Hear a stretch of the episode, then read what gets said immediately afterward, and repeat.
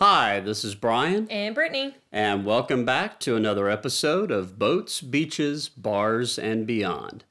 So, what have you been up to lately, Britt? Well, one of the nice things is that we finally had our first weekend out on the boat where we uh, finally got to spend the night. still chilly. It was still rainy here in Tennessee, but um, it was nice to get out there and hang out with our friends and, um, you know, just kind of get back to the boat life and get in the swing of things. Had to definitely do a lot of cleaning, which is always the fun side of boating, but um, hopefully it looks like it might be a little bit prettier this weekend. Yeah, I don't think I would really call last week a boat weekend. Well, that we was more of a dock weekend. It, it, it rained all day uh, on Saturday, and it never really got out of the 50s on Sunday. So we we definitely just hung out on the dock. But um, the funny thing about uh, rainy, cold dock days, they always turn into craft days. I was on wondering if you our were going to talk about that. That's always the running joke, guys. It's it's hilarious. Anytime that we all get together and it's just raining and we're sitting around listening to music, somehow there ends up all these projects or funny projects. Most of them are uh, hilarious and really not productive. But No, yes. we had a productive project on did hang up some Saturday. We, we we put up a disco ball and some uh, not really Lasers? no not lasers. we we're gonna put lasers. We're we're definitely gonna put lasers. Uh, but no, it was just a couple of disco balls to go along with the rope lights and the other LEDs and um, Patio lights patio and lights and craziness. uh, stuff that's hanging out back there around not only our boat, the all of our friends' boats that are there on the dock, but uh, you know, it's uh, we uh, have I mentioned before that I like karaoke. yes. Yeah, so you know, it's a little stage area for the the karaoke on Saturday, Friday, and like- Saturday nights. It sounds like we might just need to have an episode of uh, Dock Life sometime soon. I, I think that can probably be an episode. But yeah, so we, we hung out uh, on the dock and got some projects done, and then uh, had a full night of karaoke Saturday night. Oh yeah, well y'all had a full night of karaoke. Um, this girl does not like to sing. Nobody wants to hear that, but it is fun to get everybody together, and it ends up everybody singing all together. And a lot of times, uh, just like this weekend, we have people from all over the marina come over and hang out. We get to meet new people, new friends. That's, Yeah, that's we had about boating. we we had some uh, people that are new to the marina on a dock behind us that came over to hang out, and then. Uh, as usually happens, uh, there were some people that came over from the restaurant, uh, made their way over to our dock uh, to see what was up with the live music. That's But, what uh, it's all about, though. That's what boating's all about. It's you know getting out there, meeting new friends, and just you know having a good time. The weekend, you know, we all work hard during the week, so it's fun just to kick back and relax on the weekend with with all of our friends. Absolutely. So on the last episode, we mentioned that we had recently made a fun purchase. So tonight we're going to talk about that and make this a beyond episode. Um, and if anybody knows my husband, before we make a purchase or go on vacation or a cruise or anything like that, he likes to do his research, or as I like to call it, he goes down the rabbit hole. There's nothing wrong with that. I want to know that I'm making the right decision for us. I know, I know I give you a hard time about it, but I actually do appreciate it because he does take the time to research and um, watch videos and go over reviews and just, you know, weigh the pros and cons and, and things like that. So I will let you tell them uh, what we just purchased. Uh, well, we just purchased a new car. Uh, for the first time in 18 years that I've had to, to buy a car, I've been fortunate enough with my job that, like I said, for 18 years, uh, I've had a company car. Um, you know, that's not something I've ever had to worry about when, you know, the lease was up on those company cars. Oh, well, this is what you're getting this time. So, uh, long story short, my company just went through a merger. They're phasing out the company cars, but, you know, I still have a great benefit. They're giving everyone a car allowance. So it was time uh, for the first time in a very long time to sit down and decide okay, well, now you're going car shopping. What would you actually buy? Uh, our other vehicle, we do have two cars. Our other vehicle's uh, a Ford F 150, so we've got a pickup truck. I wanted something um, for the company car that would be practical, something that would be good for us as a family, and something that would be fun Fun. definitely fun. Uh, so I looked at a lot of cars. I did a lot of research, like uh, Britt said, I watched a lot of YouTube videos. And uh, ultimately, we decided on a Tesla Model 3. Yeah, and it's great, guys. I I didn't know much about the Tesla going into this. I mean, Brian had mentioned it, and anytime that we uh, would see one out on the road, he'd be like, "Oh, that's a Tesla," you know, because he he liked it and um, he knew much more about it than I did. So tonight we're gonna kind of go into all your rabbit hole research that you did. So, um, again, for those who aren't familiar with the car like I was, but um, we'll go over that. And I'm a believer now. I love it. So, let's talk about why we decided to purchase a Tesla. Let's talk about why. Let's let's talk about when uh, we first uh, told the family that we were uh, buying an electric vehicle. And, and the looks that we got that night at dinner. Well, let's set the ground on that. Um, one of those reasons is my dad worked at Nissan for like 38 years. And in the dyno lab, we've always been motor people. And as I call him, a motorhead. And he's still involved in the truck pulling and, you know, all those engines and stuff. So when we're sitting there like, ooh, we're getting an electric car, y'all should have seen the stares. Oh, you could have heard a pin drop. You could have heard a pin drop. Uh, fast forward to the very first weekend that we had the car and everybody wanted to go for a ride. And, and you made them believers. And I think after one I, ride. I, I think after uh, one ride in the car, they're definitely all believers now. But no, the the there are really three main reasons that we ultimately decided on this car and uh, for those of you that don't know, I'm in the insurance claims business. I'm a claims manager. And uh, number one reason for me was safety.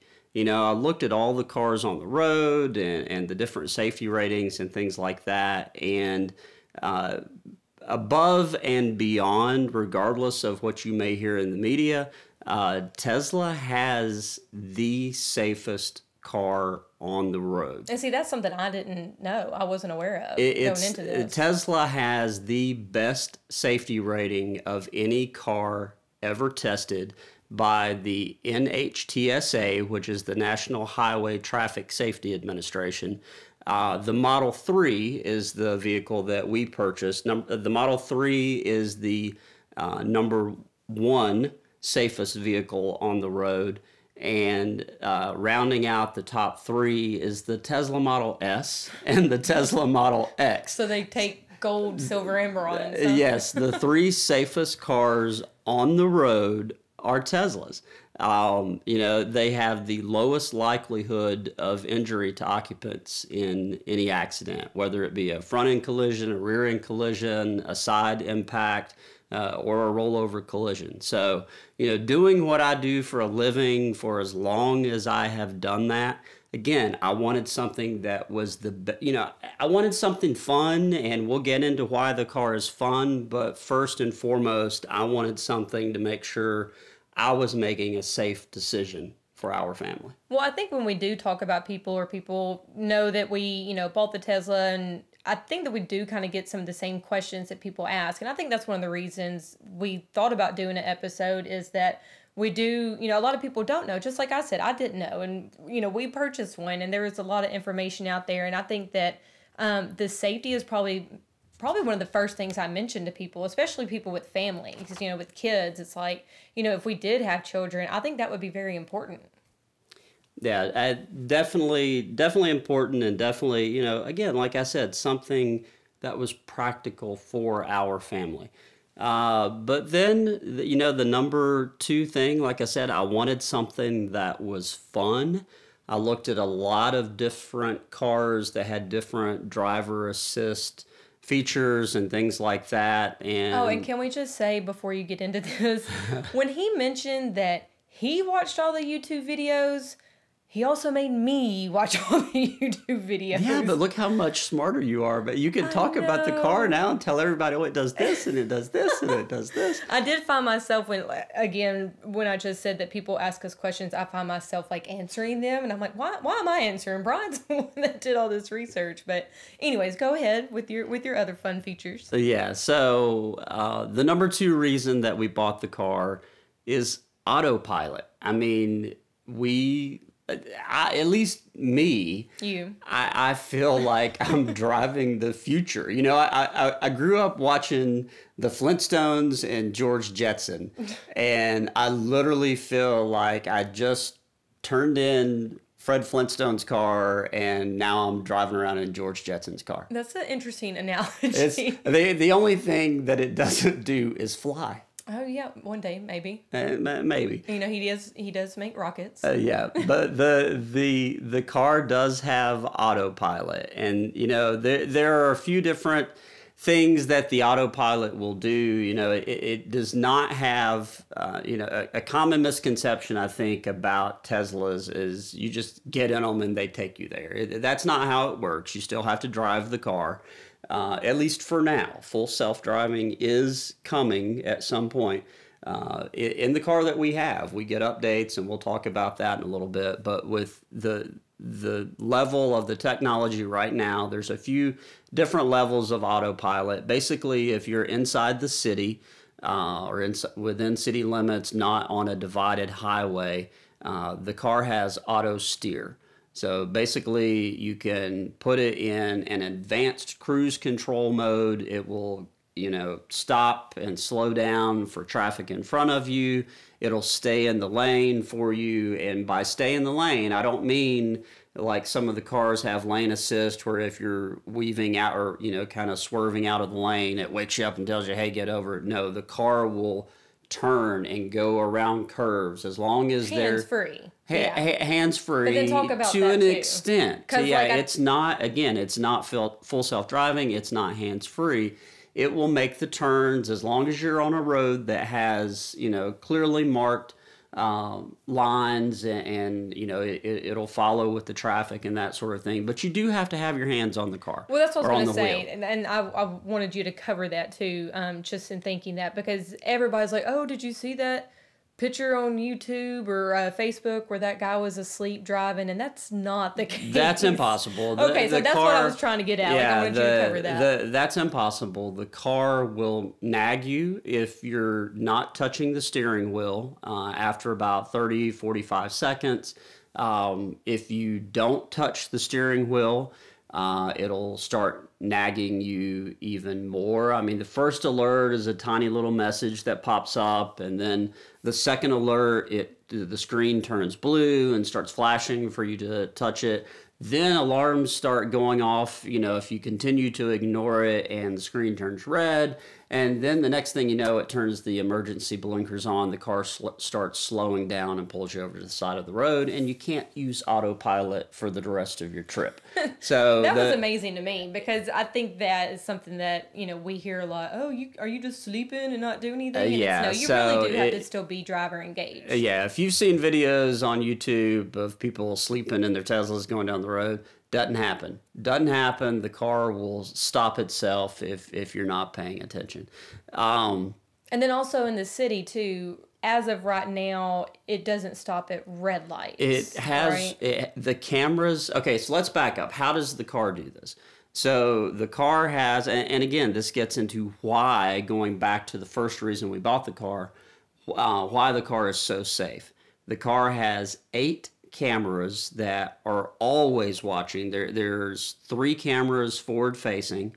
There are two side cameras on the um, B pillars that are forward facing and down so they're getting everything down on the road in front of you there's two cameras on uh, the fenders one on each fender that are rear facing and to the side so it's getting everything to the side of you and down facing the road and then of course you have a rear camera uh, at the back of the car outside of those eight cameras that are always watching what's going on around you. I mean, literally, you know, I- have two cameras in my head. I got, I got two eyes that can watch what's going on around me. Right. The car has eight eyes, eight cameras.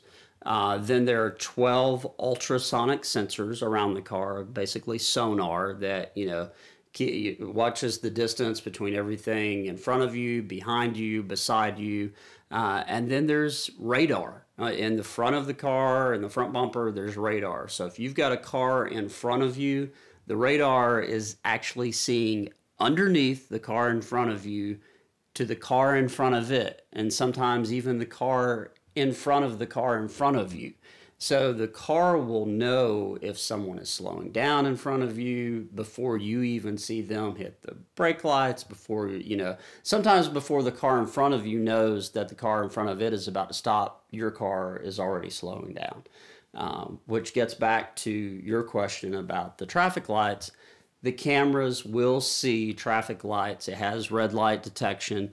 Uh, right now, because you don't have full self driving in the city, basically, if you're headed towards a red light and it knows you're about to run that red light, again, kind of like the warnings that you get on uh, the autopilot nag, the alarms will start going off. The screen blinks red and it warns you, hey, you're the red light, stop. Um, it doesn't stop for you yet. Yet. But right. that is coming in later updates with the software. Um, and same thing with the stop signs too. Stop right, stop signs, stop lines in the road, crosswalks, all of that will be part of full self driving. That's great. Um, and, and, those updates are it's just like updating your iPhone or updating your Android phone. It's over the air Wi-Fi updates. We've already gotten like six or seven uh, since we got the car. I mean. Basically, features that if you bought a car today, a normal car, and the new model came out and it had ooh this one extra button that does this we get those updates over the air for free um, but yeah, I mean, just within long. the yeah, within we've the only had the car. We've only mm-hmm. had the car for two months, and like I said, we've already gotten six or seven updates. One of the updates was a 5% uh, speed increase and performance boost. Which I think you'll talk about speed here in a bit. We'll, so. we'll, we'll, get to that. So, we'll, city wise, so those are some of the things that are coming. And then um, kind of going back to the safety thing, not to uh, kind of get you off of your uh, topic right now, but as far as the braking, like, you know, it, it because of the cameras, it can detect if somebody's in your lane and it gets over. And if, you know, you're about to hit somebody. Just I'm thinking about a lot of those YouTube videos where we've seen the car actually prevent wrecks. Right. So e- even if the car is not in autopilot, um, it has active emergency braking. If somebody pulls out in front of you and it, it uh, you know the cameras are are running all types of computations every second, and if it detects that there's about to be a collision, whether it's a front end collision, a rear end collision, or a side impact, it will swerve out of the way within your lane. It won't swerve over into another car or anything like that, but it'll try to swerve over uh, to the left or the right to avoid a side collision. It will active brake if someone pulls out in front of you or uh, stops in front of you like that. And same thing with um, rear collisions. It'll it'll try to brake to avoid pushing you into another car and, and things like that. Um, and again, those are feature safety features that are part of the car, uh, whether you have autopilot engaged or not. Um, so again, back to the autopilot. If you're in the city limits, uh, really just keeps you in the lanes, steers for you, uh, keeps the speed, keeps you know stop and go in traffic, um, and then um, because yeah, you can only go five miles over. Well, that that's what I was about to say. Because limit. because mm-hmm. of you know they're trying to get regulatory approval for full self driving. So one thing that they don't want to allow people do on autopilot is speed through the city, speed through school zones.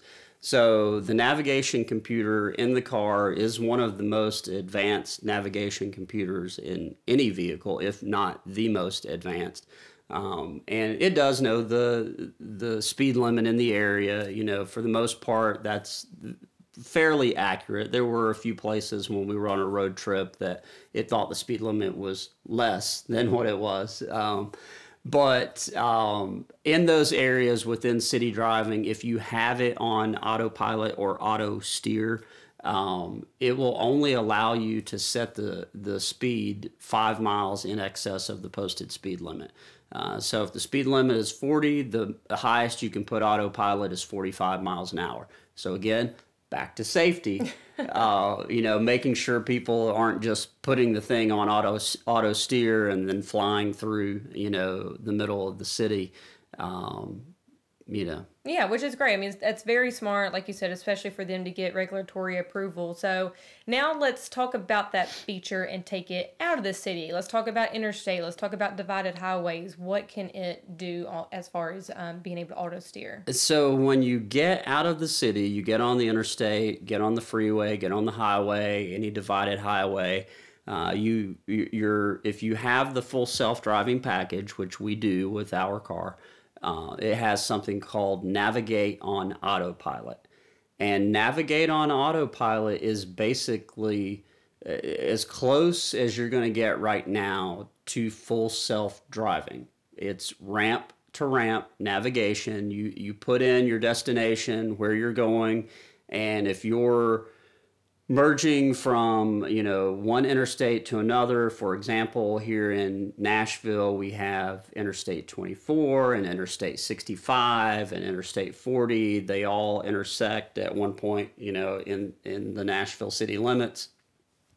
As you uh, go from point a to point b on your route if it requires you to get off of interstate 24 onto the uh, 440 bypass onto 65 and then onto 40 the car will actually do all of that on its own.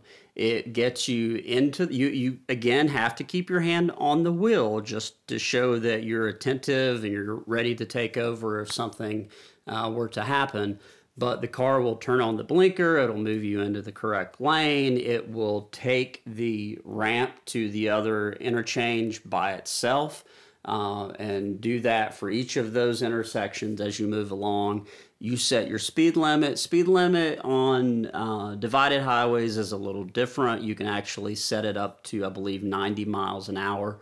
Uh, you don't have that five mile per hour restriction on uh, autopilot when you're on a divided highway but it, whatever your speed limit is set to as you're headed down the road, if the car in front of you is going slower than what your speed is set as, the car will move into the passing lane. It will go, it turns on the blinker, moves into the passing lane, it will pass that car, turn its blinker back on, and then move back out of the passing lane because you're not supposed to drive in the passing lane.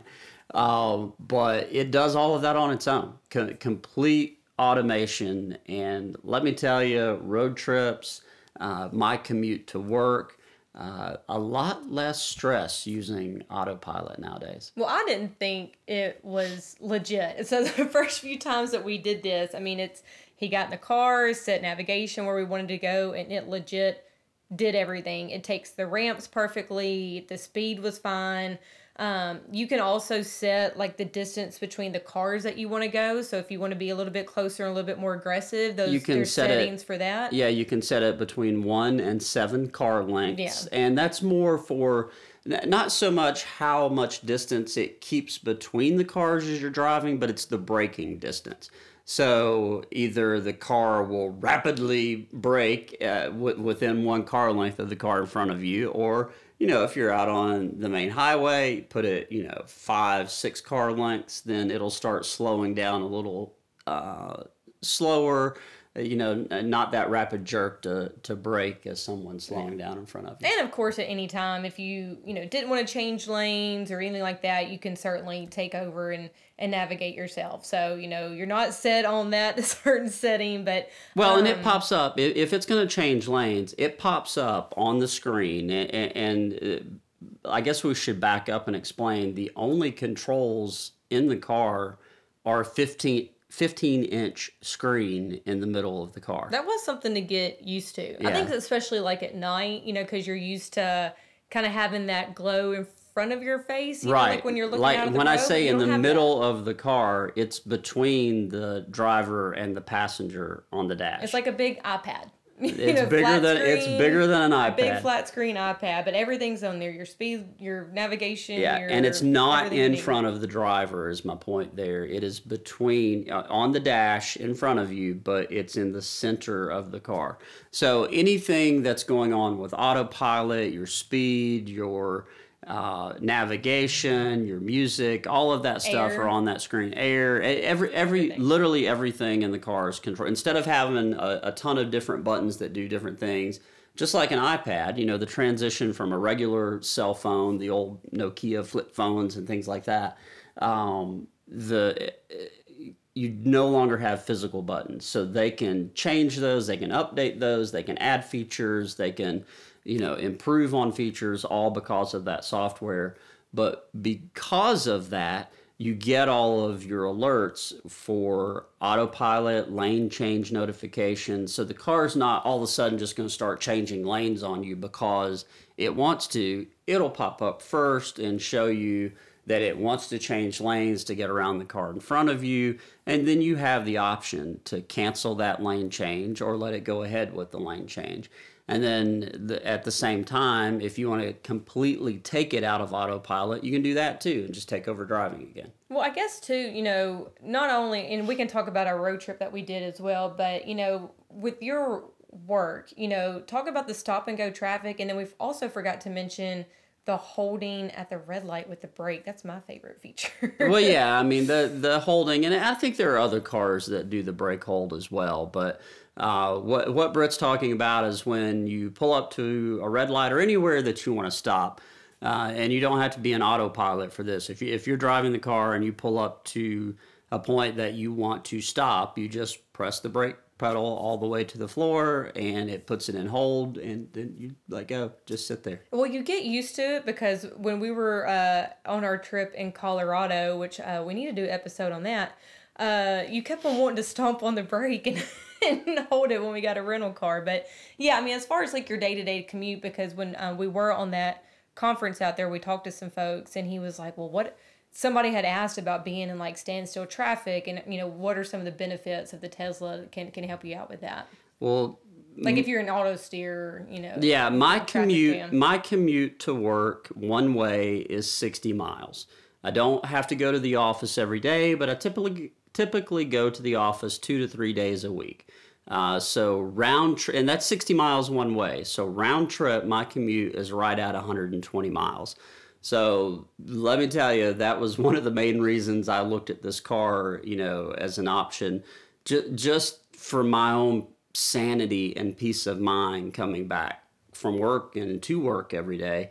Uh, I couldn't do it. You know, I get ill when we get in traffic. part of my commute is highway. Part of my commute is within the city and country roads.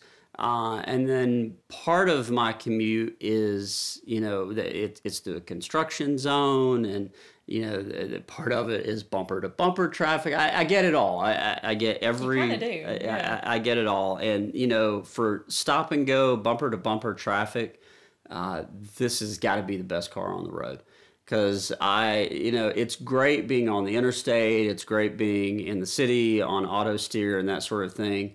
But to be able to put the car on autopilot or auto steer in that, you know, two mile an hour, five mile an hour bumper to bumper traffic where it's stop and go, you know, I, I set it on one car length and I, I set it and forget it. You know, I, I, I'm paying attention to the road and I have my hand on the wheel, but the car is doing the stopping. The car is do, you know, pulling forward and keeping me at the same distance. So it's not like, you know, the car in front of me abruptly stops. I don't have to worry about that. The, the, the car takes care of that distance and, and moves me forward and stops me and moves me forward.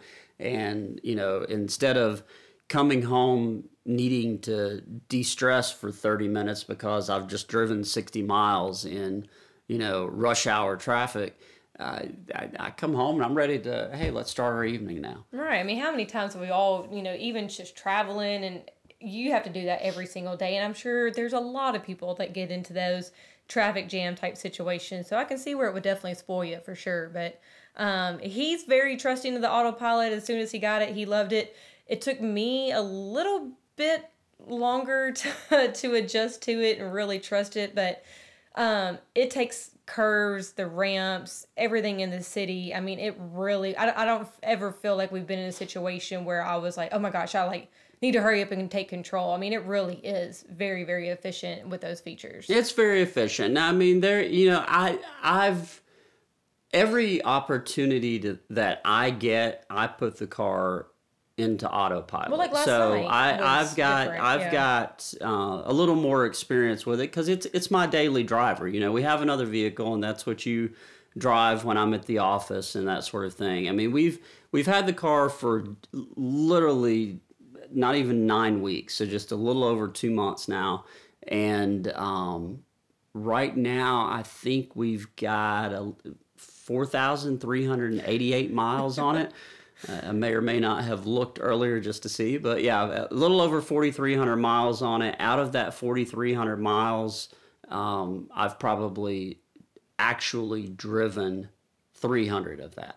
I mean, I mean, 4,000 miles at least, I would say, on autopilot. So I know now there, you know, there are some things in some areas where you, you know, you go from two lanes and then all of a sudden there's lines for a turning lane or something like that. And, you know, it's it's trying to decide which lane it needs to be in and, and it'll do some wonky things. So, and that's why it's not full self-driving yet. You've, that's why you always have to have your hands on the wheel, ready to take over. And, you know, because I use it for my commute, I know what areas now. It's like, oh, I'm coming up on this area where, you know, it doesn't know how to do this yet. So let me take over and, and I'll drive through here. You know, I, I, I joked when we first got it um, because of little uh, things like that, that I should get a student driver. Uh, sign and put on the car because the car was learning to drive Nice. the areas that that I'm normally driving in. But for the most part, uh, very efficient, and you know has really helped with the stress of my uh, daily drive, and, and I, I'm a lot more relaxed. And and as you were talking last night, we had gone to um, dinner with the family out in in the country. Uh, the only way I can say it, it, it was some windy country roads through field. We're not, we weren't driving through fields, but you know, uh, out by some farms and things like that. you know that. how those where- back roads can be. The lines might be faded. There might be tall grass on the sides of the road covering up the you know lines and different things. But it did well last it, night. the car was glued to the road the entire it way. really did. I, I mean, again, you have to pay attention, but I was also able to enjoy a lot because we were driving through there right at sunset, and it was a beautiful sunset. And where I normally would have been, oh, this is a windy, curvy road. I was just relaxed, you know, looking at the cows and looking at the horses and the sunset and taking it all in, uh, knowing that you know the, the car is gonna to get us where we're going. So.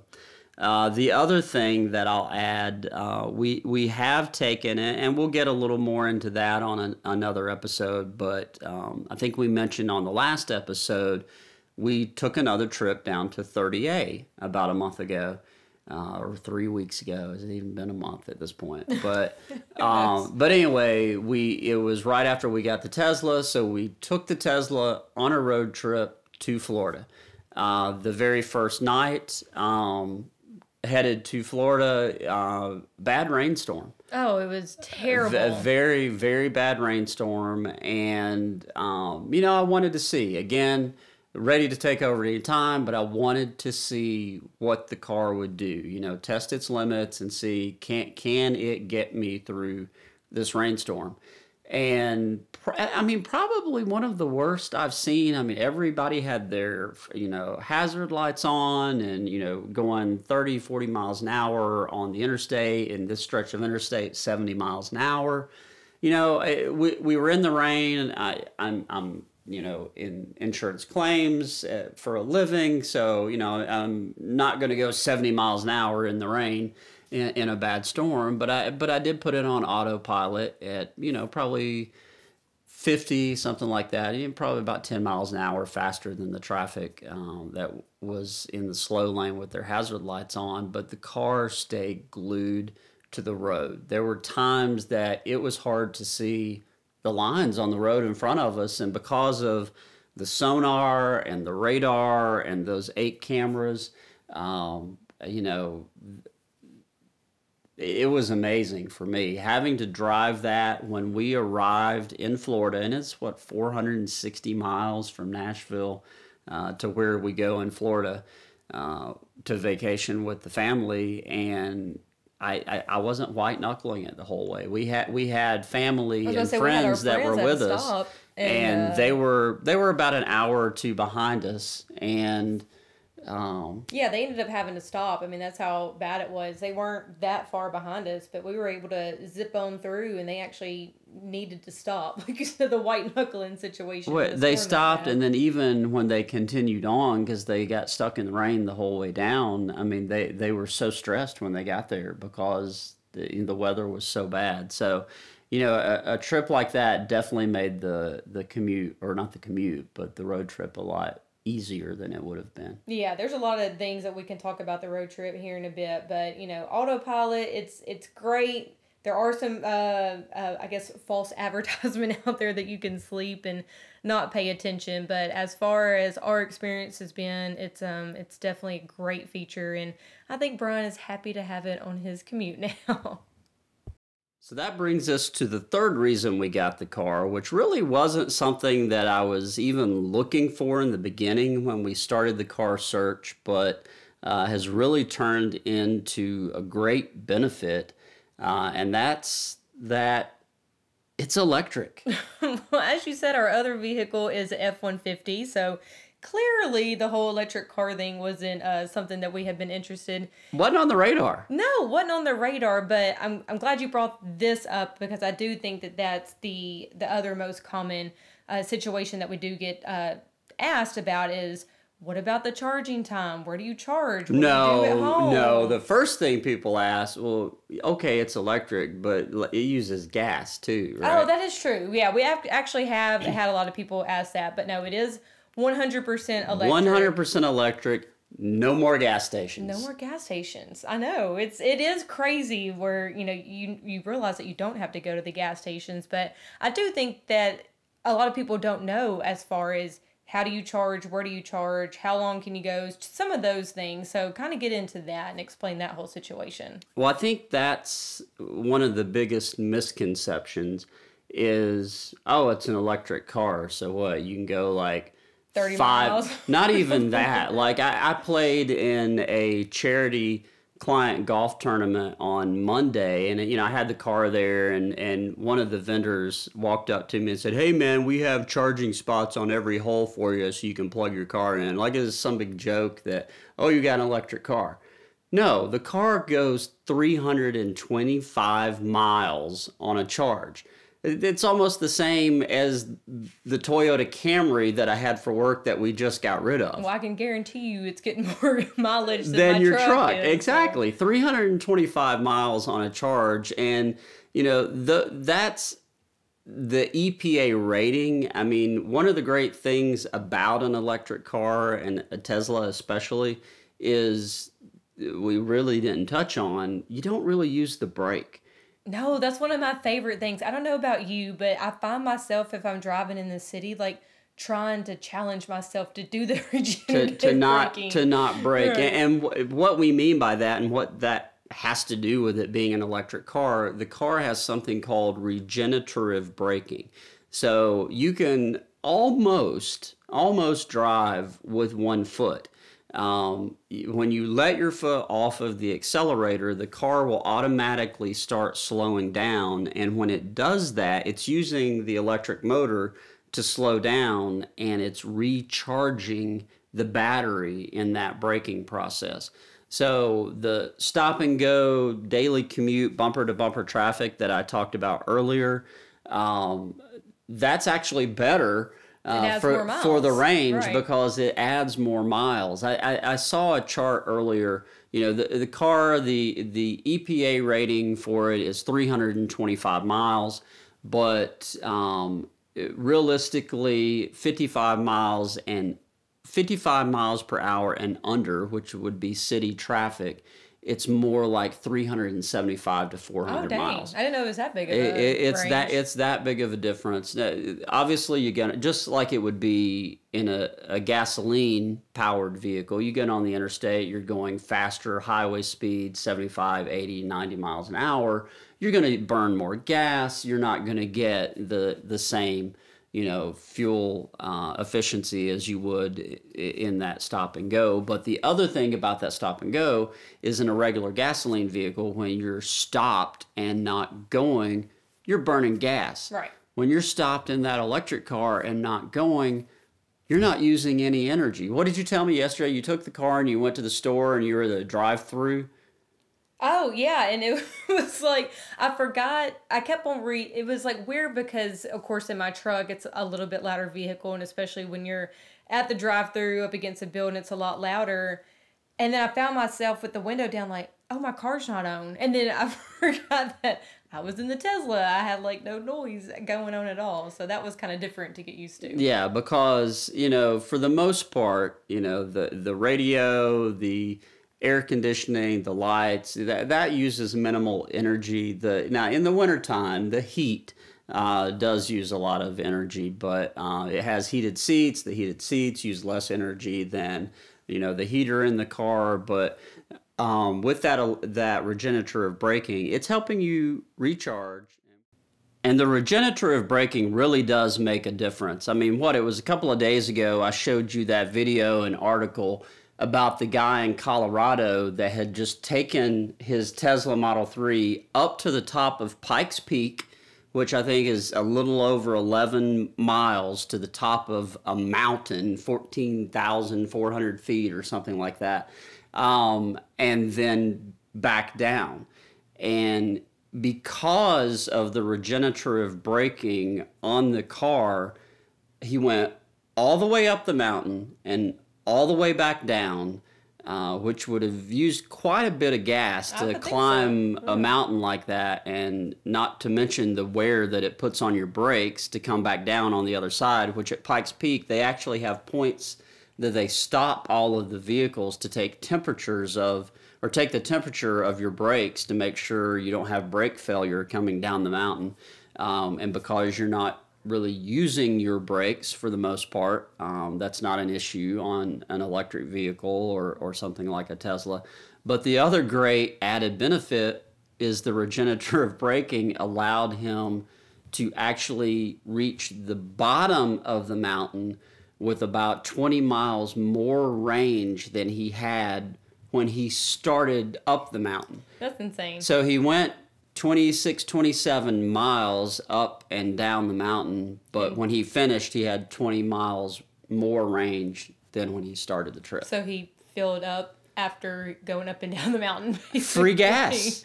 yeah. Free gas. Well, I think that, you know, is very shocking when you do tell people that yes it's you know 300 and what 25 miles range but then you can actually get more in the city because you know a lot of people we talk to they have city commutes and stuff to work so I think that's kind of one thing that blows their mind. It's like, oh, no, I really I didn't know you could go that far on it. So I think after that, you know, the next question is, okay, well then how do you charge that or, you know, you know, well, charge it, charge it. How do you charge it? And, and that, that falls in with the range question because, okay, 325 miles range. Let's face it. I, I I've already said my commute, which is excessive, I know there are people that have long commutes like that, but my commute is 120 miles round trip.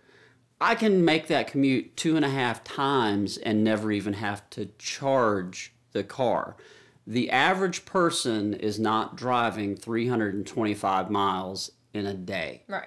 I mean, how many times do you get into your car and you're like, oh yeah, I forgot. I I don't have any gas. I need to stop and get gas oh, I do on it the all way. The time. You know or I do it all the you're on your way home and all you want to do is get home and you realize when you get in your car on the way home from work, oh crap, I got to stop and get gas. And depending on where you're at, you might have to go out of your way to get to a gas station. You know, uh, yeah. so you're inconvenienced there too. So the 325 miles, unless you're on a road trip, really isn't a factor. So the nice thing about it is for the most part, for us, we charge at home. We, we have a, there's a lot of different ways to do it. You, you get a mobile charge uh, cable when you buy the car, it comes with it.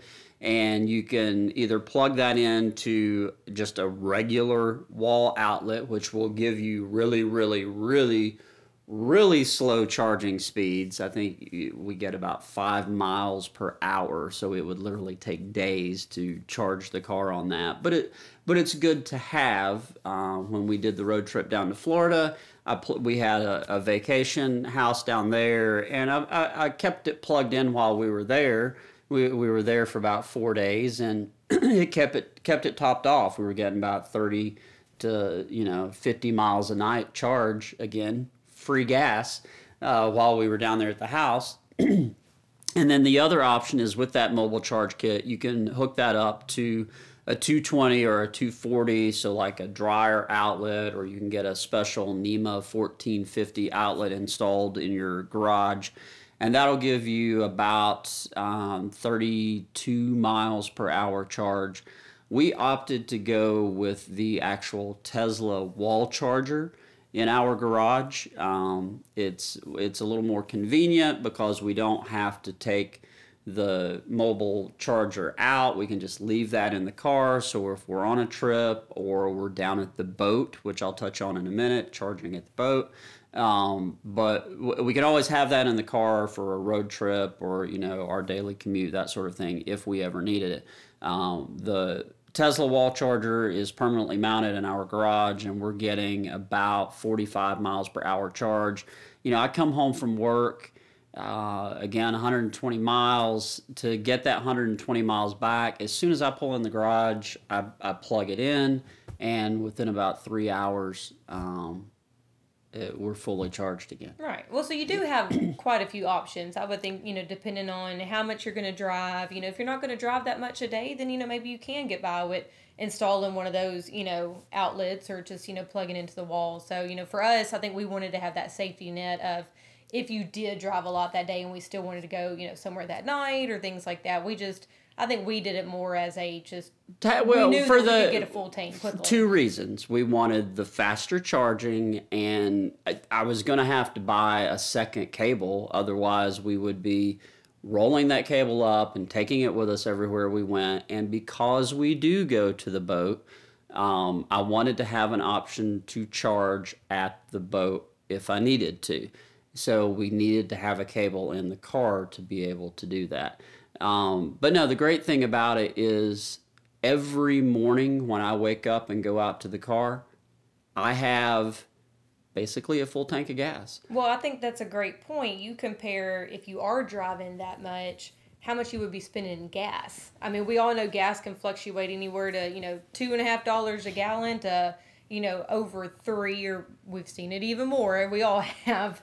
So, you know, I think for us, we really you know, talked about that. Okay, you know, if we are going to have to be spending so much on gas money, you know, I think that's another question that people ask too. Oh, did it did it jack up your electricity bill? So we were um, surprised about that too. Yeah, so that that those are the options for home charging, and like Britt said, you know, what does it cost to charge at home? Um, you know, your truck, the F 150, 60 bucks to fill up, 60 to 70 bucks to fill up the tank. Easy, yeah. I mean, the, the Camry that I had for work before, about 40 bucks to fill up the tank. And, and with my commute, I, I was filling that car up two to three times a week. Right. Uh, so easily I was spending 120 bucks a week on gas.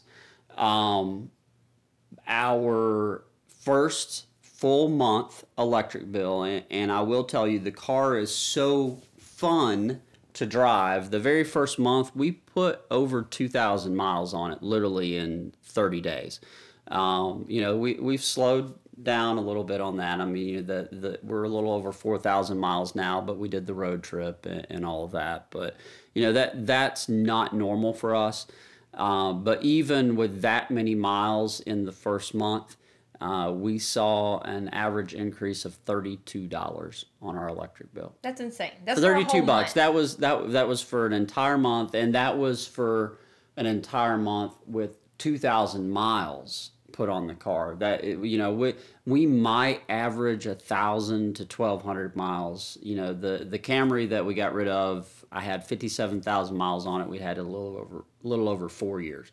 So I mean, you factor that in a month, and we would have been paying that at least three times a week. Uh, more know, more which- than that. Like I said, the Camry was about forty bucks to fill up, and we put two thousand miles on a car, and it cost thirty two dollars to. I was charge it. I was surprised about that. So that's um I guess kind of all the home charging stuff. So do we want to talk That's about that's home charging. So then you know the next question people ask is, oh well, then what do you do if you can only charge it at home, or you can only take that cable with you and plug it into an electric outlet, and it's so slow? No, there's if you if you've never driven an electric vehicle, which I never had before we got the Tesla, I really didn't know how robust the electric vehicle charging infrastructure is. Um, you know, I knew they were out there because uh, Tesla is clearly not the only uh, vehicle manufacturer that makes an electric vehicle.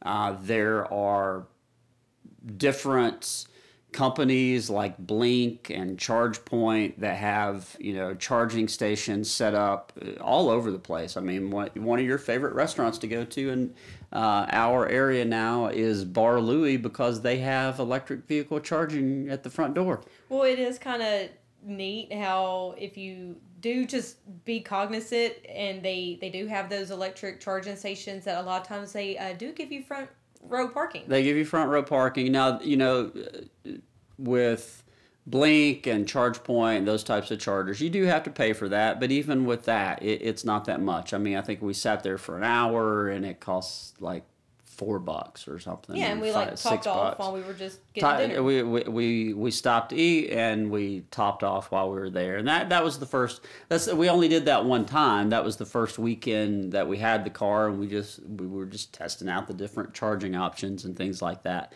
um, and and again you can use the, any electric vehicle the nissan leafs the chevy volts all those can use those type of uh, charging stations. It's a to get technical. It's a level two charger. It has a J1772 connection.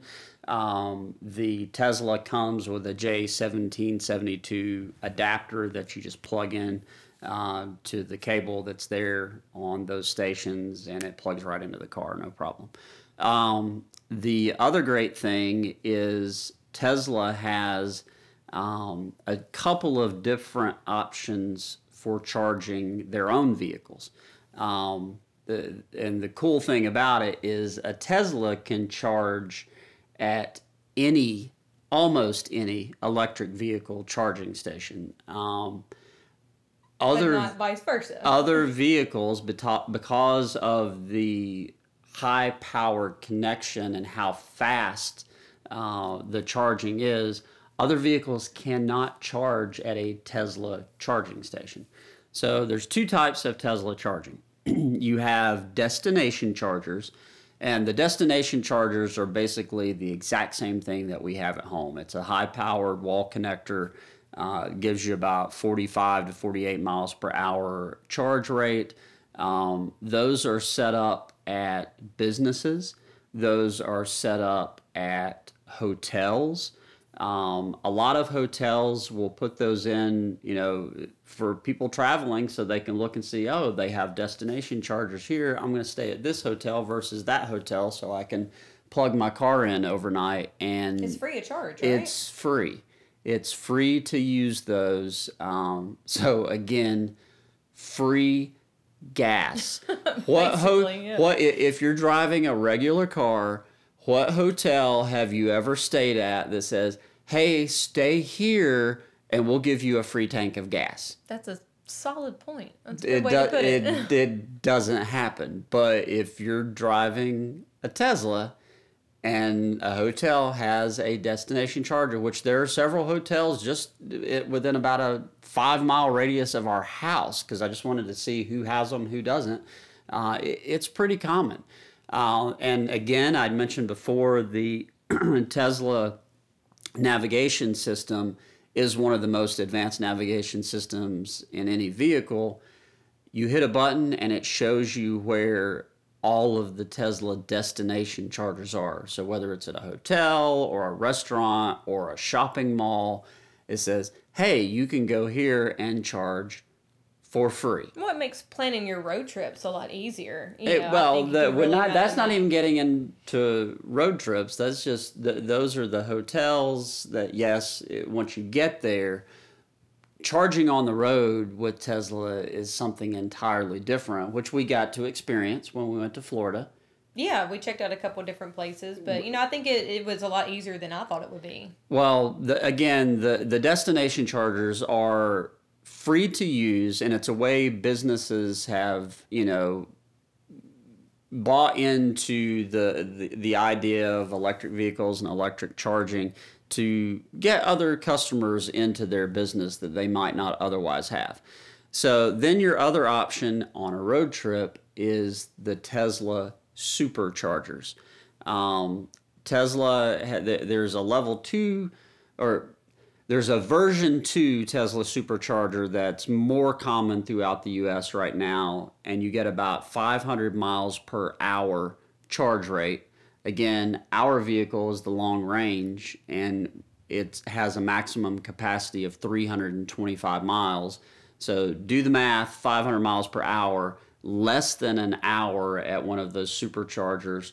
Uh, honestly, about 20 minutes will give you about 200 miles because it charges faster on a lower charge rate. So if you're under say 200 or under say 150 miles range on your car you can get about 200 miles charge in about 20 minutes And that's no different than us stopping and stop and use the bathroom stop stop and take a break and use the bathroom exactly Right, or eat dinner or get a snack or something like that. So it's no different than stopping at a gas station, really. Uh, yeah, and the version three of the superchargers that are rolling out, and all of the new superchargers that they're going to be putting in place right now, uh, have a charge rate of 1,000 miles per hour. So you get into that 1,000 mile per hour charge, and that's 10 minutes. Right. Well, like you said, the navigation thing too. You know, it'll calculate when you are going to need to, you know, stop and top off and things like that. So I thought that was really neat about navigating and you know finding chargers and stuff like that. And then also uh, you can pull it up on your app to see where charging station are and um, if they're available. You can pull it up on the app on your phone, um, which we'll get into in a minute about how the phone works with the car. But yeah, back to the navigation system, as Britt said, it has all of the charging locations, superchargers, and destination chargers in there. And if you put in your destination point before you ever pull out of your driveway or wherever you're leaving from, it calculates what the range is going to be between your start and stopping point, what your expected um, charge will be at your destination, and if you need to stop, it tells you where the chargers are and how long you need to stop at each one. So, like when we were heading to Florida, it pulled up two of the chargers along the way and said, stop here for 15 minutes and stop here for 15 minutes. Um, we did a little longer because we wanted to stop and see where they all were. Um, most of the superchargers were either at a hotel or in a business district. Like we stopped in downtown Birmingham. The supercharger there was there were ho- there was a hotel next door, and there were six or seven restaurants, and there were some shops. And that's typically what you'll find in most areas is they're they're not going to be in the middle of nowhere. You you have the supercharger next to amenities that you would want on a road trip. So if you're just making a quick bathroom break, you've got somewhere to go. If you want to stop and eat, which we did on our way back from Florida, we stopped at Cracker Barrel to eat. There was a Tesla supercharger at the hotel directly next door. And by the time we got back in the car to get back on the road, we had a full charge again. Yeah, and that calculates the time as well on the navigation. So I thought that was another neat feature. So if family or friends are waiting on you to get in, you could be like, "Oh no, you know we we're we're going to be here at this time or that time because it does factor in your uh, charging time that you're going to need." But you know we didn't sit there the full hour or anything like that to get a, a full charge because it does charge so fast within those first fifteen or twenty minutes that you really don't need to. So I think that probably covers most of the questions on charging. I, I can't help but wonder the questions that I get and, and the little comments about, oh, you're using your battery or oh, you got to stop every 10 miles or something like that. You know, 120 years ago, when people were moving into gas powered automobiles out of horse and buggy, were they getting the same crap? Well, oh, you can't feed a carrot to your car and get down the road, you know it's the same kind of thing.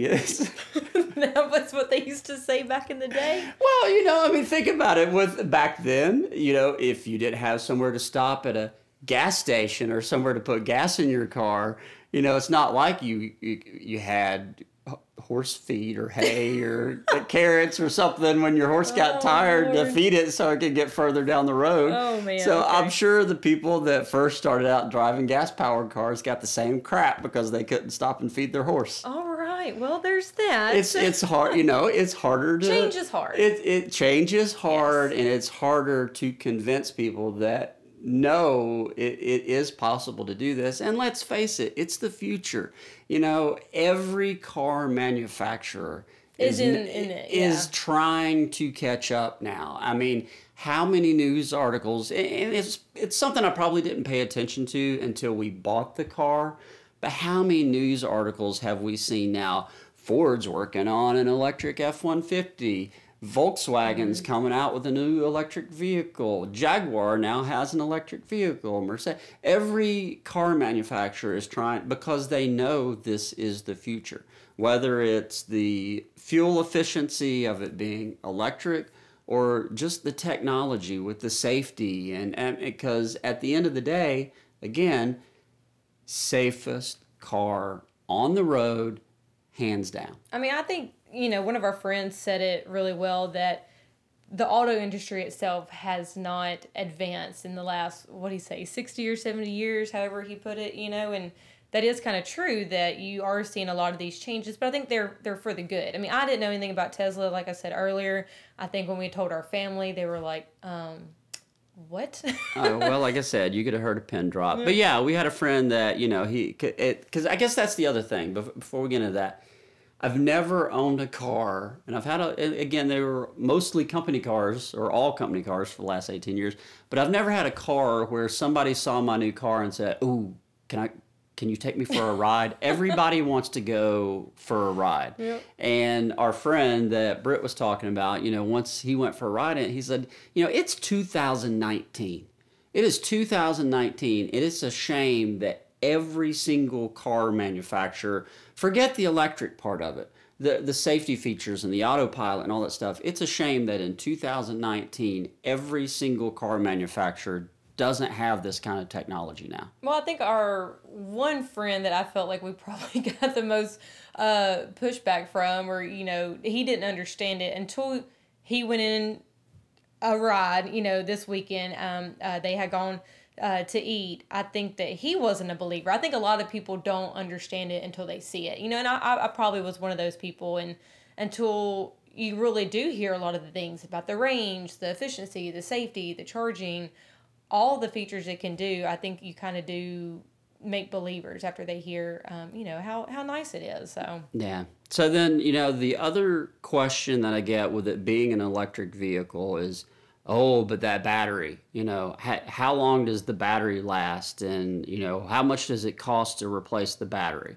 Well they've done a lot of testing.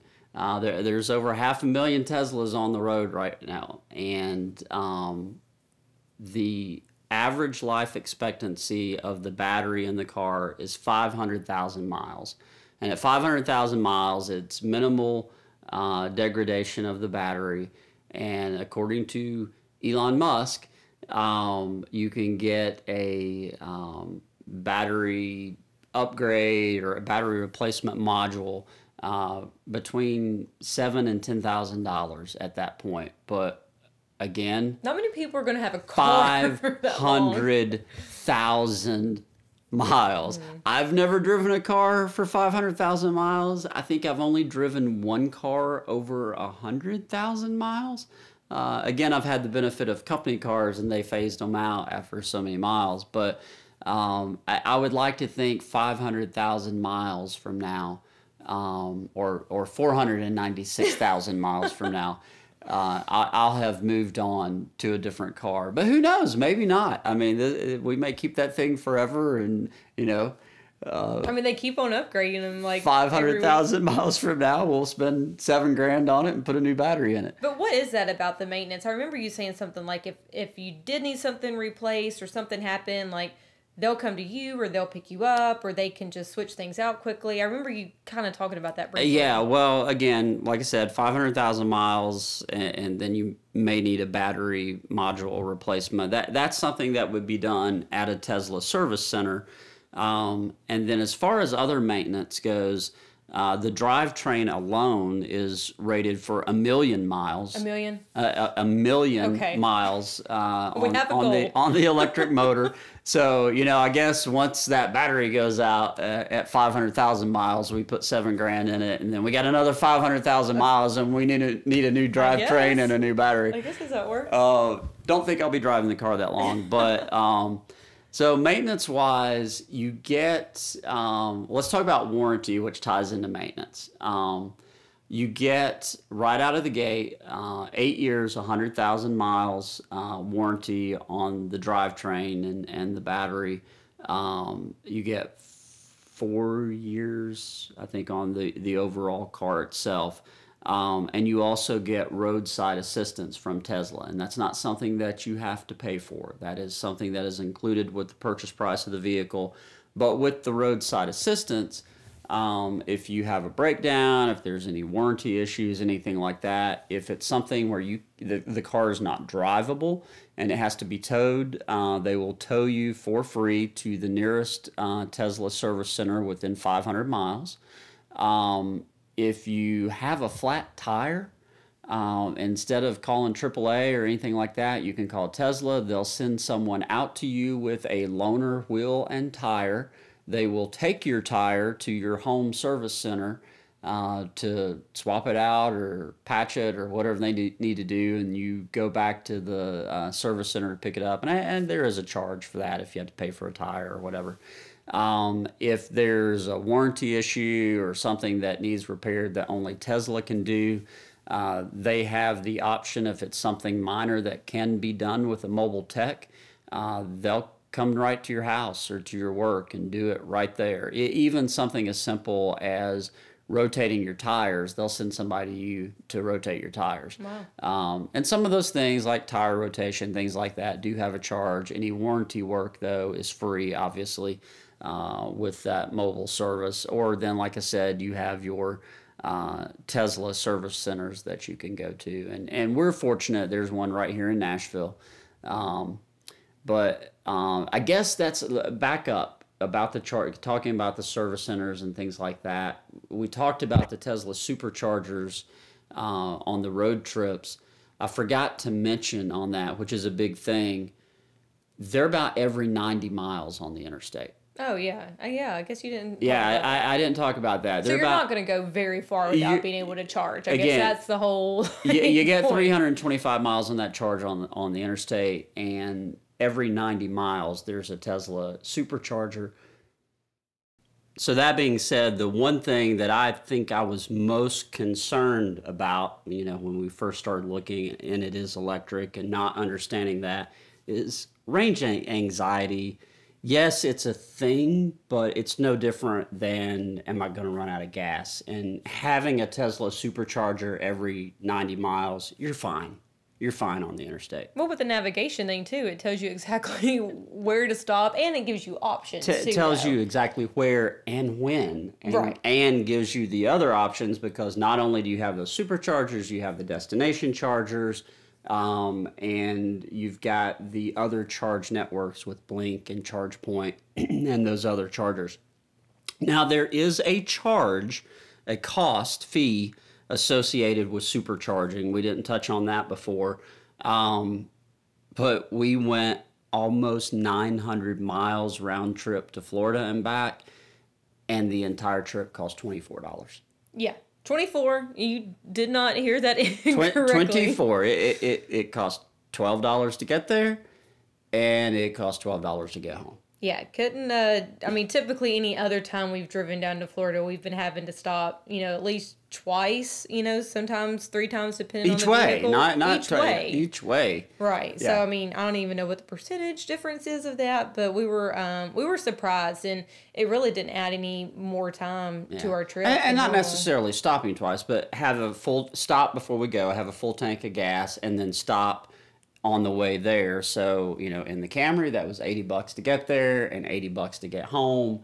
So you know, one hundred and sixty bucks in gas round trip. We spent twenty four dollars. Right. And clearly, I mean, we definitely don't have anything against non-electric vehicles. We, We have a an F-150. We have a truck. We have a gas guzzling boat. So we Yeah, we have the. I mean, we haven't even touched on the boat episodes Yeah. yet, but yeah, our. Uh, what what did the kids at the fuel dock say last weekend? Oh, Oh. it's been a it's been a long time since you gassed up. When we put five hundred bucks in, I was like, uh, no, we're just topping off, guys. you know it's bad when the new guys keep on asking you, um, how how long does it take to fill up? I mean, they asked us that multiple times, and it's like, oh Lord, just yeah, keep on going. But this is just our experience. I I again didn't know much about it, but there are so many benefits we've seen now, and I do feel that this is going to be the way of the future. Just between cost savings, between the safety, you know, uh, of everything, we've certainly enjoyed it ourselves. Yeah, and you know, back to it being an electric vehicle, um, you know, I think the one thing that, honestly, I mean, let's face it, when we first told the family that we were getting an electric vehicle, and especially your dad working for Nissan and retiring from Nissan and working on and around engines his entire life, that really turned them off in the beginning because oh, it's an electric and what you know what what are you guys buying? The fact that it is an electric vehicle is what ended up selling your family on the car because it is so so fast. Okay, so I Can will we let- talk about how fast the car we is? can. I will let you explain, but to give you the background, he took a couple different people for a couple different rides when we were with the family, and every single hmm. time he came back, they were all cracking up laughing when they came through the door. So that sets the scene. So let's talk about how fast it is. Well, the the version that we have of the Model 3 uh, goes 0 to 60 in a little over 4 seconds. A little fast. Fo- 4 seconds and it's not like a regular car where you know the car has to build up steam and switch gears to get get up to speed. It's instant torque, linear acceleration. You hit the accelerator, it throws you back in your seat like you're taking off on a rocket or a roller coaster. I mean, it's you have to experience it to understand it. Um, It's good if you give your passengers a warning that you're about to. but it's so much more fun not to warn them if they've never experienced it and just gun it. Like you did my it. mother. Uh, like I did your mom. But before I took your mom, I took your dad and your uncle, who both retired from Nissan. Let your dad drive, put your uncle in the front seat. I sat in the back, and your dad, again, who has worked around engines his entire life, does truck and tractor pulling, and uh, he, he's a gearhead. Was giggling like a schoolgirl when we got back in the driveway. My dad, when they got back, he's retired now, like we've mentioned, and he said that if he had one, he would just drive around town all day trying to race people at red lights. So, yeah, they had a good time in it. It's uh, it's pretty quick. It, and Brian mentioned the roller coaster feel. That's what it makes me feel like. It throws you back in the seat and it makes you feel like you're about to do a, a flip or something. So it's it's it's awesome. Yeah, and so then you know that same night that you know took her her dad and her uncle for a ride. Then I took her mom and her aunt uh, for a ride.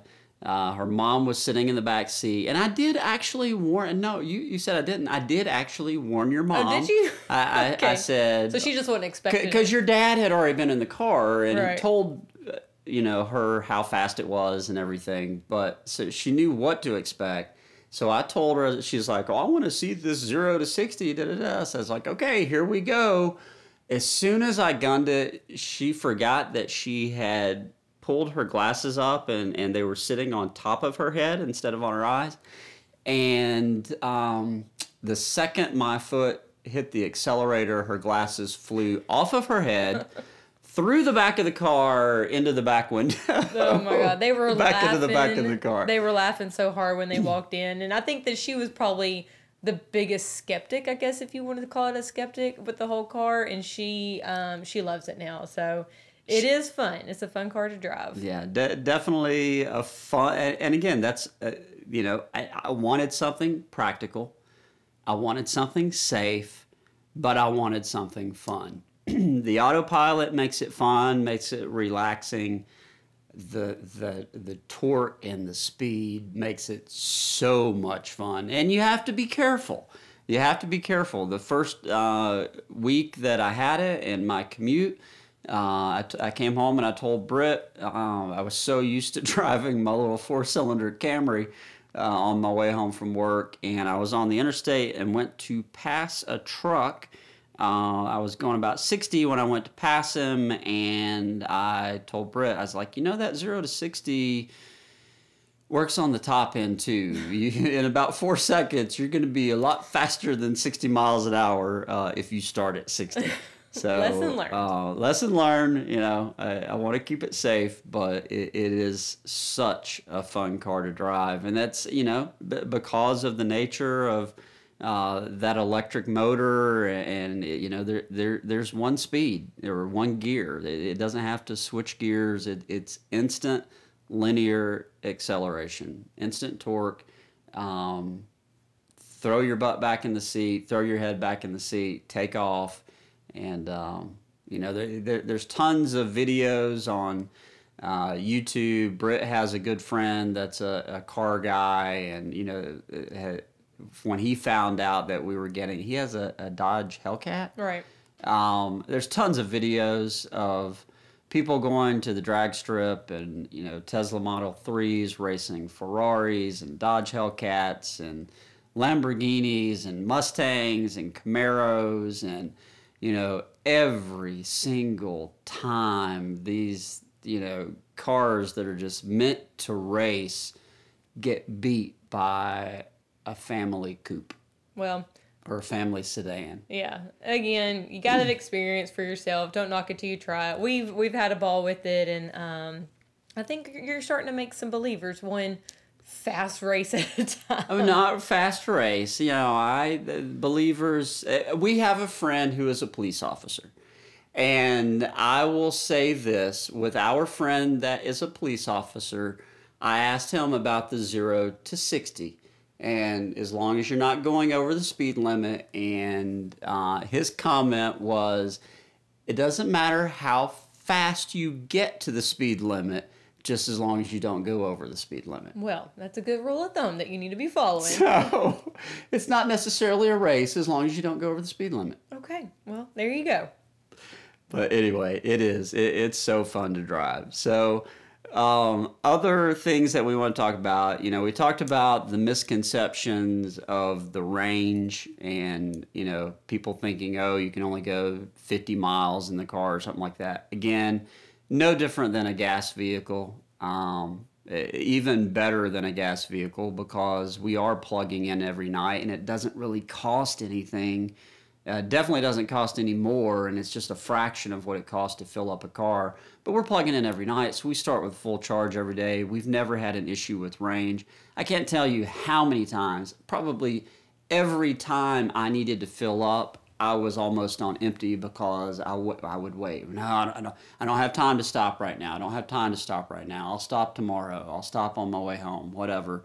And, um, you know, that was always an issue, at least with me uh, you know, with with the gas vehicles that I had before, where that's never an issue. I'm never even close. I've I don't think I've ever had the car less than a hundred and fifteen miles range. Well, I was going to say, I think you were going to talk about plugging up at the boat, but even this weekend, like you didn't plug in, right? I didn't plug in. days? I didn't plug in. I, I did buy an adapter, uh, a 30 amp shore power to EV charging adapter. So if I ever need to, uh, down at the marina. This is Boats, Beaches, Bars, and Beyond. Uh, I know we're on a Beyond episode, but uh, to tie it into boats, I did buy an adapter so I could plug in at the dock. I've tried that. Um, works great. Um, gave about 15 miles per hour charge on that 30 amp um, shore power and um, gives us an option if we ever need it. But I honestly don't think we're ever going to need that down there unless we're down there for like a week or something Right. like that and we're driving around a lot. But you know, for us going down on Fridays and coming home Sunday or early Monday, I, that's not going to be an issue. Right. we, we typically just stay there. I mean, we might run to the grocery store or something and back, but Yeah. um, it was nice not to have to worry about that. You know, do I have enough gas to get to the office on Monday or not? Or do I have enough gas to get home? Yeah, and then you know the other misconception with the car is the cost. Uh, I think because of what Tesla started with, everybody looks at it and immediately assumes, oh, well, you have to be rich to drive one of these. Not the case at all. Um, the base model Tesla 3 starts at $35,000. Now, yes, you can add on premium features, you can add on the full self driving, blah, blah, blah, and you know, push you up to about $50,000, but you can get into a Tesla for $35,000. So you could get the nice safety features. You got the, uh, the autopilot and- comes standard on every single Okay. vehicle. Um, it, the the full self driving is what gives you navigate on autopilot and gives you the future upgrades for full self driving.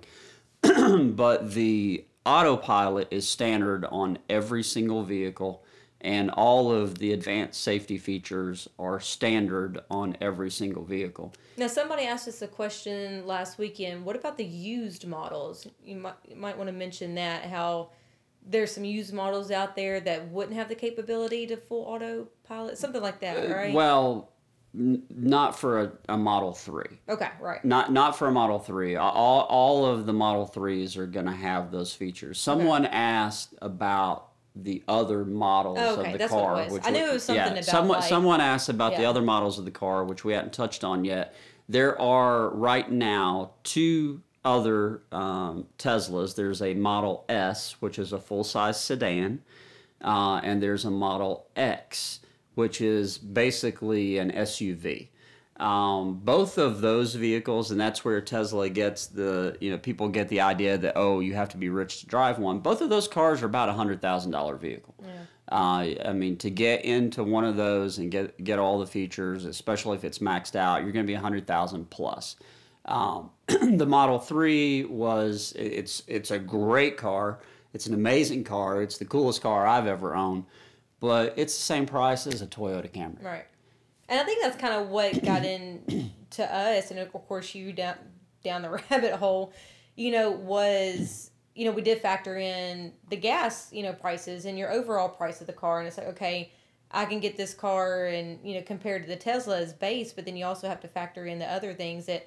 Okay, you get so many features with the Tesla that you don't with, say, like a Mercedes or a BMW, and then you're also having to pay for gas on top of that. So, you know, you really are going to have to weigh your options of, you know, what you're interested in and uh, what's affordable to you. You know, and for us, it it worked out for the things that you know we were interested in in having. Yeah. um, Well, and to your point about people asking about the used models, because the Model 3s have only been out for a year. They, they came out 2000, I I think maybe late 2017, some early reservation holders got on, but really 2018, there was a waiting list. By the time we got it, the waiting list period was over. I mean, we got the car literally within a week. Um, but the the vehicle that we have has basically what's called autopilot 2.5 computer the new production models now have the autopilot 3.0 computer uh, the cool thing about it uh, we talked about updates before uh, we did purchase full self-driving so we get over-the-air updates and then any computer hardware updates to get to full self-driving we get included for free or at least included in the price of that full self-driving.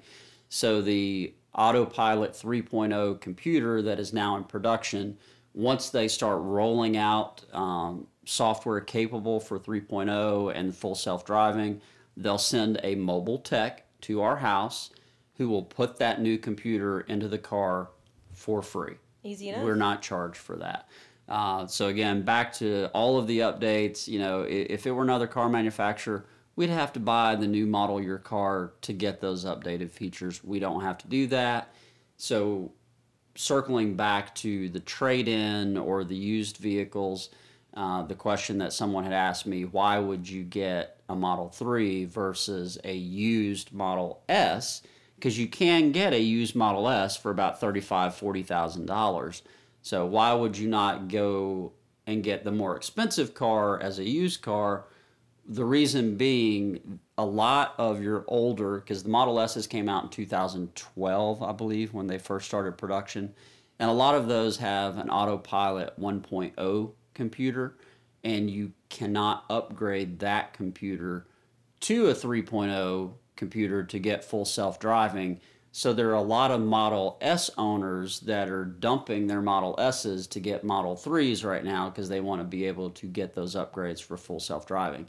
So, you know, I had a friend, uh, actually a coworker that just got a Model 3, and he had asked me those questions and ended up buying a Model 3 because once he realized, oh, well, I can get this Model S for about the same price, but I'm not going to get the upgraded features, he's like, well, no, it's a no brainer. I want to have all of the future tech and, be, and future proof my purchase uh, instead of being stuck in the past with that, you know, Fred Flintstone. I, I, get, I guess that's not really a Fred Flintstone. Right. That's that's more of one of those. You remember the episodes where the Flintstones and the Jetsons met together? Mm-mm. So yeah, I, am a little older than you, but there were episodes where the Flintstones and the Jetsons were in the same episode of the cartoon, and so I guess the early Model S's, that's kind of what that is. It's it's a Flintstones Jetsons mix, but it doesn't give you the full George Jetson version that you get okay, in the 3.0 now. Going off the deep end. Little again. tangent, little tangent, but you know, trying to make it relatable. But here. I do want to mention uh, the friend you're talking about that uh, just got the the Tesla. Um, he's a big car guy too, and he was looking at a couple different um, different cars, and then I think he same thing as I was saying earlier. You have to experience it for yourself. Once he test drove it and you know got to see everything i think he was well he was sold. De- definitely a car guy and let's put it this way um, he traded in his porsche panamera to get a tesla model 3 i think that says something. Traded in his porsche panamera to get a tesla model 3 he was looking i think at a couple of different jaguars and uh, a, a, couple different vehicles and um, asked me a few questions once he found out we had gotten the Tesla. And uh, one thing led to another. I think he's got a cousin or somebody that has um, an X or an S and had driven theirs, but and he had driven uh, test drove an S when he asked me the questions about the used car. But uh, once he um, went and test drove the Model 3, I think he made his mind up that day and, and pulled the trigger. So, um, again, I guess with the technology, you know, we, we talked about the updates and, and future proofing the car. We talked about the 15 inch screen. Um, let's talk about the key. Let's, oh. let's talk about the key and starting and stopping the car. That's the strangest thing I think to get used to is the lack thereof key. there's not a key. There, there's not a key. There's not an ignition. There's not a push button start, anything like that. So when you get the car, you get basically two little credit card looking. I mean, they're the size of a credit card. They say Tesla on one side and they've got instructions on the back. Basically, you can use the key card if you want to uh, as an option. We we opt to keep the key cards on us to give to a valet or give to a friend, or if you know, like we had the windows tinted and I had to leave a key with right. them, so I yeah. gave them the That's key card. Point. But basically, to unlock the car, you walk up to the B pillar at the door, you touch the card uh, to the side of the car, it unlocks and then to actually drive the car you have to lay that card on the center console. It registers with the car that the key card is there and you can drive it. You don't push a button anything like that. You just put your foot on the brake uh, tap down to put the car in drive and hit the accelerator and go. That's okay. That's. See, I'm glad you said accelerator because I always kept on saying gas. There's no gas. I was like, what do I do now? And I just hit the gas. But um, that is kind of weird. You just get in the car and you, go. You, you, just get in the car and go. Yeah. Now that's with the key card. Um, the great thing about it, though, is the car pairs with your phone. Uh, we both have iPhones, but it will work with Android as well. Um, it, it pairs with your phone through Bluetooth. Again, we keep the key cards on us to have as a backup. God forbid our phone were ever dead or we lost our phone or something like that. Um, and, and the other great thing about the key card is they're so cheap. You know, if you lose a key fob for a car and you go to the dealer to get a new one and get it programmed, it's going to cost. I've had to do that before. It cost over a hundred bucks to get a new key fob. Th- those key cards are twenty bucks for a pair, uh, or maybe it's twenty bucks for one, but maybe twenty for a pair. Anyway, twenty dollars, you get a new card for a new key for your car. Um, but you don't even have to do that because you can pair the phone or pair the card to your phone through Bluetooth. It controls every function on the car as far as your climate, your locks, the trunk, the frunk. Frunk is the front trunk because there's no engine up front. You just have extra storage space uh, like you do on a, a rear uh, engine vehicle. Um, and um, all of the functions as far as being able to drive the car. And the way that it works, it pairs with Bluetooth. Once you're within Bluetooth range, you walk up, open the door. Because it recognizes your phone, the door will unlock and open. And then you just hit the brake and car turns on and you start driving. Yeah, and vice versa with the phone, you walk away and it automatically locks. You you get out of the car and walk away. Once you're out of Bluetooth range, the car locks and arms itself. Well, and what if your wife, I mean, said wife or friend accidentally leaves her phone in the car? if if That's paired with the car, right said if car. if you if your wife leaves her phone in the car, um, her phone that is paired as a key because both of our phones are This paired is just as a a key. story I heard Uh, hypothetically, Mm-hmm. asking for a friend. Asking for a friend. Yeah. So if that happens, uh, if you know that the the other phone is in the car, uh, you can pull up on your app and lock the doors. No big deal. But if the phone is still in there, it will leave the car unlocked. Um, but once you realize that you left the phone, then yeah, just uh, open the app on the other phone and, and you can lock the car. But then it also does a timeout feature, right? Where it recognizes it's been a That, well, I have a third party app. Okay, I have a alright, third party sorry. app installed, and that third party app, after a certain amount of time, recognizes that the car's not locked, and it will go ahead and lock it automatically Gotcha. for me. But that that's not something uh, that comes straight from the factory. But it's like a fifteen dollar app I got off the the app store. Well, it's probably- and, and the great thing about that app, it gives you a bunch of different stats and things on, on your driving and, and the battery and things like that. But um, my inner 80s child geek um, likes the fact that I can act like Michael Knight, who Brittany didn't know who Michael Knight and KITT were. Uh, but I can act like Michael Knight with my Apple Watch and raise it to my um, face and, and tell the car to open the trunk Are and lock the age or your age? doors and uh, it, it's you do have uh, some voice um, commands that you can give through Siri, either on your phone or on your watch with that third party app. And then, like Britt said, it'll um, if it realizes the climate control is left on, uh, which you can set that to leave on. But again, if you have your phone on you and walk away, everything shuts down. The car turns itself off and it locks the doors. Um, definitely something weird getting used to. And then it's really weird once you're used to it because I've found myself, if you know, we were in Colorado, we had a rental car, I found myself driving the truck and getting to my destination and wanting to step out of the car with it running and walk away with the key in the That's not a good ignition because I'm so used to not having to take a key out of the ignition, not having to lock a door. Uh, It is odd. I mean, as I was saying with the drive-through. to begin with, but once you're used to it, that it's just it's second nature. You just and- get out and walk away. Yeah. So anyway, Uh, like I said, um, it, it will arm itself with the regular uh, alarm when you walk away like that. The other cool thing we mentioned before with the safety features and with the autopilot that there are eight cameras around the car.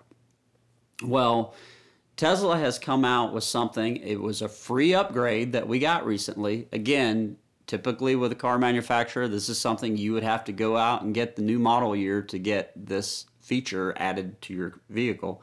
Uh, but they've come out with something called Sentry mode, uh, S E N T R Y. And with Sentry mode, it's basically a, a, a car alarm on steroids. Uh, not only does it use three of the cameras, a forward facing camera and two of the uh, side facing or rear facing side cameras, the two cameras on the fenders, um, to record if someone walks near the car, walks in front of one of those cameras, the lights, the headlights will blink and it's recognized that someone is near and it automatically starts recording video out of all three of those cameras so you get all angles of the car what the person is doing whether they're just uh, like last night at dinner, uh, the teenager that realized it was a Tesla and clearly had gone down a rabbit hole and watched some YouTube videos and knew that Sentry had just been activated, started dancing in front of our car. I mean, you can get some pretty funny videos and pictures. I mean, they, we went back and watched the because it said there were nine Sentry alerts when we got in the car. So when we got home, I, I pulled them up to see what it was, and yeah, there was a kid uh, moonwalking and doing some kind of running man thing in front of the car. So that was kind of funny. Um, but if someone actually takes it a step further and tries to break in, um, the car will not only flash the headlights and honk the horn, but it plays this crazy pipe organ music. It's like it's classical music. It's like Bach or somebody. I can't remember uh, exactly who it is, but it's basically like the haunted house pipe organ song. Um, not your typical. Not not your typical not your yeah. typical car alarm. So it's definitely something that will draw attention. And whoever's breaking into your car or trying to break into your car is going to walk away and leave immediately to get away from that. Um, and then the other cool thing, again, something that was an up free upgrade um, software uh, over Wi-Fi update uh, with those cameras. There is a built-in dash cam feature now using the same cameras that it uses for the Sentry mode uh, while you're driving. Uh, It's constantly recording from one of the forward-facing cameras and those two cam- two cameras in the fenders with the side rear-facing. So somebody is swerving into your lane or and hits you or you know somebody in front of you runs into you wha- whatever an animal runs out in front of you uh, you get all that footage um, right there on the car which is great because we already have a, a, an aftermarket third party dash cam in the truck and I and I had a dash cam that I had installed in the company car that I had before and it's just something that's included with the car now Well, I think the claims adjuster side of you too. Um, I think dash cams are. Um, The insurance feature. claims adjuster side of me definitely uh, appreciates the dash cams. You know, that's something uh, on a daily basis at work, dealing with claims. Oh, do you have a camera in the car? Um, and you know, knowing that we have that safety net of our own w- without having to look for a third party, um, you know, alternative there. One of the other cool things that comes free with the car is some of the Easter eggs. the Christmas one's my favorite. The, uh, the the Christmas one, you have a Santa mode that you can put the car in, and with, without getting too far down the rabbit hole explaining it, you have a, a, an avatar of the car when you're driving down the road. You see all the vehicles around you because of the cameras and the sensors and the radar. Well, the uh, Christmas Santa mode turns the car into a sleigh with Santa and has snow coming down and plays "Run Rudolph, Run" or something it's my like that. favorite. I like it. Yeah, but um, just, just a fun little add-on that it has, and um, there is the um, what is it? The emissions testing, I think is what they call it, but it's a whoopee cushion. Oh, is that what it's called? Uh, yeah, Oh my gosh. So the ride with my mom and my aunt, they didn't know about this and I guess they weren't paying attention and Bryan started doing the uh, whoopee cushion on them and they kept on trying to cover for one and the other thinking it was each other making the good fart sounds and come to find out it was Bryan messing with them and they got a kick out of that. The car will fart on demand. Uh, you can move the whoopee cushion to either the driver or passenger seat in the front or the driver or passenger seat in the rear of the car. And you hit the little uh, button on the steering wheel, and from those speakers in the car, you get um, random assorted fart noises. Assorted. I was gonna say yeah, a good assortment of, a good, of a, good, a good assortment of fart noises. And yeah, uh, poor Britt's mom and aunt uh, kept trying to cover for each other as, as I took them on a little test ride, and they thought each of the other was farting. Yeah, and, and they were they were trying to hide it. Uh, the other cool Easter egg that it has is the romance mode.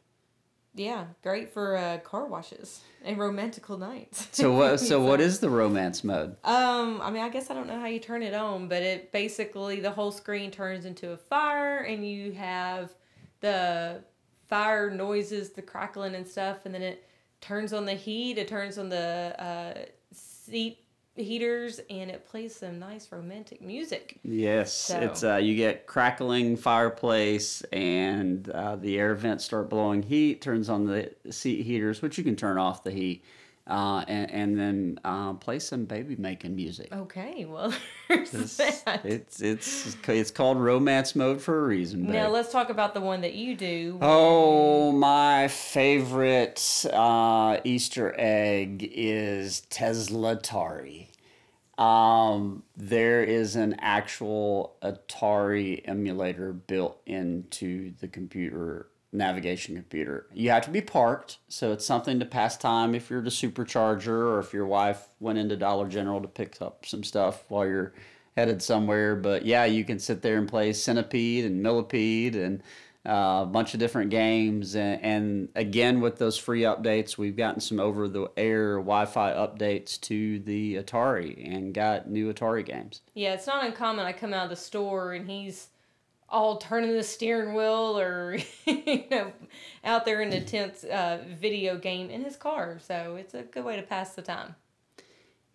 And then I guess the other added benefit, which kind of we probably should have covered um, under the electric vehicle section, is there, there's a federal tax credit. Uh, it was a little more before uh, January 1st. I think it was $7,500. But through the end of June, I think, up until July 1st, uh, right now, if you buy um, a Tesla, you get a $3,750 uh, federal tax credit. And then, uh, based on the number of vehicles that they've sold, um, that tax credit actually cuts in half. Uh, so it'll be half of that after July 1st. So, you know, uh, uh, again, another way that this car is already saving us money. Right. And, and we've only had it two months. And with that, I think we've co- well, not covered everything that we can, but I think we've covered quite a bit. Well, with all your rabbit hole research, I'm sure we could probably talk about this all night long. The, there's definitely a lot of things that we could uh, continue to talk about. If you have questions uh, on anything about the car or about Tesla, uh, feel free to reach out Twitter, Instagram, Facebook, email, let us know. Uh, but uh, with that, I think it's probably time to put this horse back in the stable. Oh Lord, we're doing another horse reference. Oh, I'm still talking about horses. still talking. I'm telling you. I'm telling you. We we're getting the same questions now that those guys that were driving those cars that weren't feeding their horses were getting. Okay, I doubt they were talking about autopilot and video games. No, but, but, they were they were probably wondering where you're going to hitch your you hitch your car up and get it some hay. Okay, it is late. we probably should put the horse away in the barn or whatever your little saying and analogy was. And put the horse in the stable. Horse in the stable. Okay, Yeah. well, let's go. yeah well no so um, you know definitely have uh, quite a few other exciting things to talk about i mean what we had uh, chicago that we still want to talk about And where did we go next? We went to Went back to 30A. yeah, we went back to Florida, or yeah, went back to Florida, and then uh, the Colorado trip. We went to Colorado, so we still want to cover that. And then next week, uh, we're taking our first boat trip of the season uh, to downtown Nashville to catch uh, an Eric Church concert. We're going to be staying downtown Nashville for um, uh, three or four nights. So we'll want to cover, you know, that trip on an episode. And I think that'll probably be finally our first boat episode of boats, beaches, bars, and beyond. yeah, I think we should probably uh, touch on that subject. yeah, you know, I think I think it's probably time. Yep. I think it's probably time. Um, I will say, if you've liked what you've heard and, and it's it, you know it's changed your mind, or if you're on the fence about buying a Tesla, uh, we do actually have a referral code. Uh, the referral code is you know Tesla does no, they pay for no marketing. Uh, you know, there, there's no advertising. You don't see Tesla commercials. You don't see Tesla magazine ads. It's really word of mouth, and and they have you know one of the best known brands out there in the automobile industry just because it's you know that cool factor and the safety and all that kind of stuff but with the referral codes if you buy a vehicle you get a referral code and basically what you get with that is free supercharging um, right now you get um, if you use our referral code when you buy a vehicle you get 5000 miles free supercharging. Um, you get that and we both we both get that. So that's you know it incentivizes the owners to share that code to you know bring other people into the tesla family. So if you do decide to get a tesla uh, feel free to use our referral code it is bryan 76298 and that's b-r-y-a-n 76298 um, but uh, with that, I think, um, you know, that's a wrap to another episode of Boats, Beaches, Bars, and Beyond. Thanks for listening.